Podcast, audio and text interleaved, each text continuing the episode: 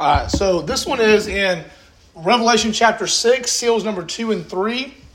Seals 2 and 3, like I said, are pretty easy to understand, uh, but the impl- implications of it on the earth at, at this time are going to be pretty major. Uh, I mean, the people that are still here, if you get seal number 2 and 3 unveiled while you're here living on earth, uh, it'll be pretty dramatic to go through. And this kind of builds up into seal 4, which we'll talk about in a few days, which is pretty interesting. There's a lot that goes into that one. But in Revelation chapter 6, as we go through it here, I want to read you guys off what it says about seal number two and three, and then how that applies to our life today, and what it means for the people back in this time or, or in the future. So it says here, when he opened the second seal, which is Jesus Christ, I heard the second living creature saying, Come and see. Another horse, fiery red, went out, and it was granted to the one who sat on it to take peace from the earth and that people should kill one another. And there was given to him a great sword. And then seal number three, and in verse number five in Revelation 6, it says, When he opened the third seal, I heard the third living creature say, Come and see. So I looked, and behold, a black horse. And he who sat on it had a pair of scales in his hand. And I heard a voice in the midst of the four living creatures saying, A quart of wheat for a denarius, and three quarts of barley for a denarius and do not harm the oil and the wine. What this means here is seal number two, first off, is the red horse. Okay? And the red horse is basically signifying that warfare is going to come to the earth. And if you think about this, um, in the Antichrist, what's kind of the Antichrist, his promise to the people is to kind of bring peace and restoration and unity. So the Antichrist comes into earth, and again, many people are going to follow him. He's not coming in there just saying, I'm going to kill everybody and do this kind of stuff. He's coming in there as a person that is, is promising hope and peace and restoration and unity. And so, as the people start following the Antichrist, then seal number two happens, which is massive warfare. Um, and so, the opposite of what the Antichrist promises people that are now following him happens across the world. So massive warfare. And you can basically put it as no more peace. And you think about this if there's warfare going on all around you, you won't be able to sleep at night a lot of times. During the day, you can't go out and do normal activities. You're probably hiding in shelter most of the time. It's hard to go and get food. Your entire normal daily life begins to look different. And so this seal would dramatically affect the, the lively state of the people. Plus, it's going to kill a lot of people that are here on earth uh, during this time. Um, and if that's not bad enough, then you get seal number three. And seal number three is the black horse. And seal three is pretty interesting. You do some research on it because the black horse is um, basically, let me read it all to you guys again. When he opened the third seal, I heard the third living creature say, Come and see. So I looked, and behold, a black horse, and he who sat on it had a pair of scales in his hand. And I heard a voice in the midst of the four living creatures say, A quart of wheat for a denarius, which is their money back then. So think about that, it's their money, denarius. And three quarts of barley for a denarius. And do not harm the oil and the wine. What this is saying is the black horse is bringing famine. It brings in famine. So now you have war going on all over the place. People are fighting each other. They're in conflict. They're in battle. Who knows what, what exactly over, but the world's in total chaos. And then once the world's in chaos, then there becomes a great famine. So it's already hard enough to get your food because there's people probably bombing and shooting everywhere. But now you also have a famine that's going on. Um, and so at this point, everything basically the Antichrist promised these people that are following him, the opposite is really happening, which is which is ironic. But he still has a great following. Um, but the famine that's going to come in the earth is going to cause a great problem for people, um, and it's going to also take probably many many lives at this point. And what I want to read you guys off today is something kind of interesting here uh, about the scrolls in itself. So this scroll that's being read off here, this may not necessarily be the first time that this scroll was mentioned in the Bible. Um, so in Revelation, it's the first time the, the scroll was opened, and now we see one, two, and three seals that are broken, and what's going to happen to the earth during this time. But it's actually not the first time necessarily the scroll was, was talked about in the Bible. I want you guys to think about this. Um, I want to read off to you guys what I found here. This is pretty interesting. Let me get the right one here. Okay. It says here the scroll in Daniel chapter 12 appears to be the same scroll that is in view of the book of Revelation. If you turn to Daniel 12, 4 through 9, Daniel is told the words of the book are shut up and sealed until the end, or to the time of the end. And then we see a man clothed in linen standing above the waters of the stream.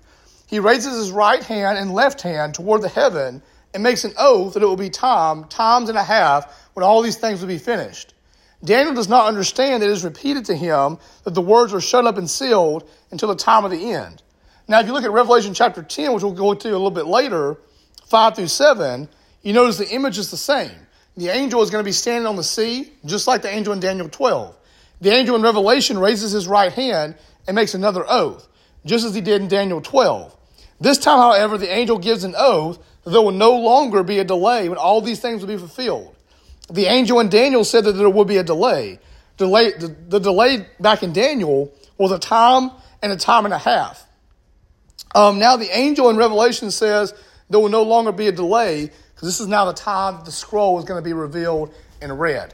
It's kind of interesting when you think about that because Daniel was in the Old Testament. You know, this is thousands of years before the end times happen because now we're in 2023.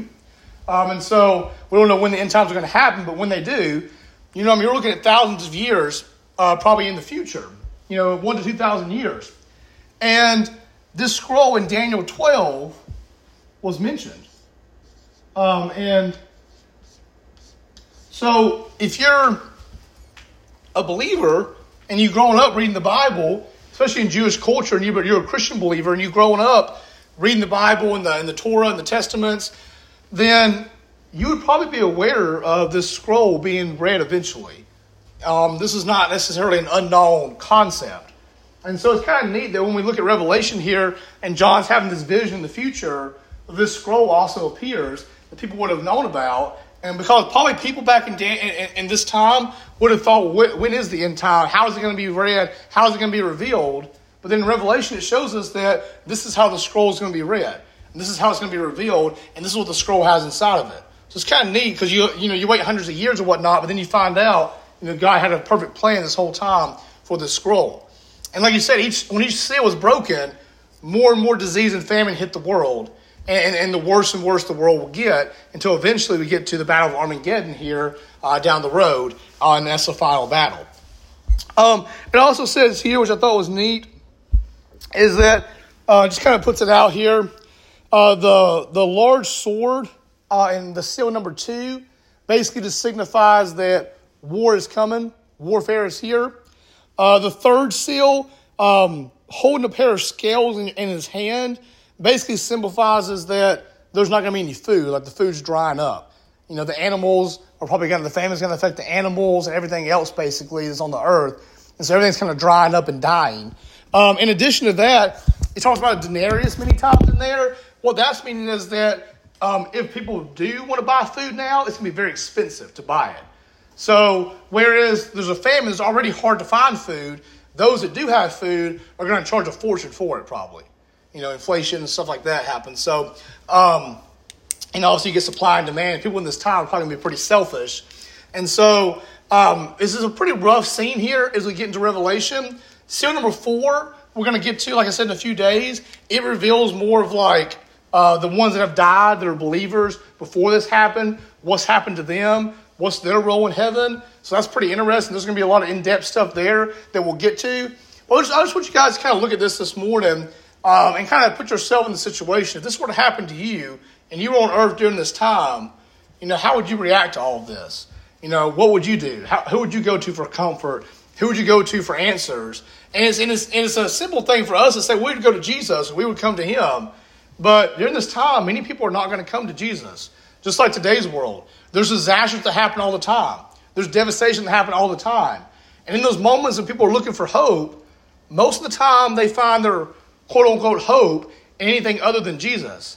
And that hope is temporary at best, and so it dies out, and they end up leaving more and more depressed and uh, more and more desperate after that. So the challenge for us as believers today, knowing this is going to happen in the future, we shouldn't want anybody to have to go through this. Uh, one, and so that should encourage and challenge us to share the gospel, to spread the gospel, to make sure our friends and those that are around us are also believers. But also, it should um, change our mindsets a little bit to think that when natural disasters happen, and people in, in, in, other countries, even our country, are desperate and they're looking for hope because of something that happened in the world today, we should be the first ones going there presenting that hope of Jesus Christ to them. Because if we don't go and present the hope of Jesus Christ to them, which is ultimately the only thing that's going to bring them out of their situation and give them a peace that the world's not going to offer, then the world's going to give them anything else as quote unquote hope, and it's not really going to work. And it's going to leave them worse than they were before. Uh, so it's, it's, kind of an interesting thought there that, you know, people are looking for hope. It would be a great time to witness. Many times Christians don't witness, and they, and they keep silent to themselves, or they do their own thing. And because of that, who knows how many thousands of millions of people, you know, that we're, we're looking for answers, never get the answer, the true answer, which is the gospel. And they get this fake answer from the world, and it steals more and more peace from them. Uh, which I think is interesting because, again, the red horse People put their trust in the Antichrist, and the next horse that comes steals the peace. And because the more we, we follow the world's hope and the world's answer, the less peace we have. And again, the more desperate we get. And so it's, it's a good challenge for us today uh, as believers.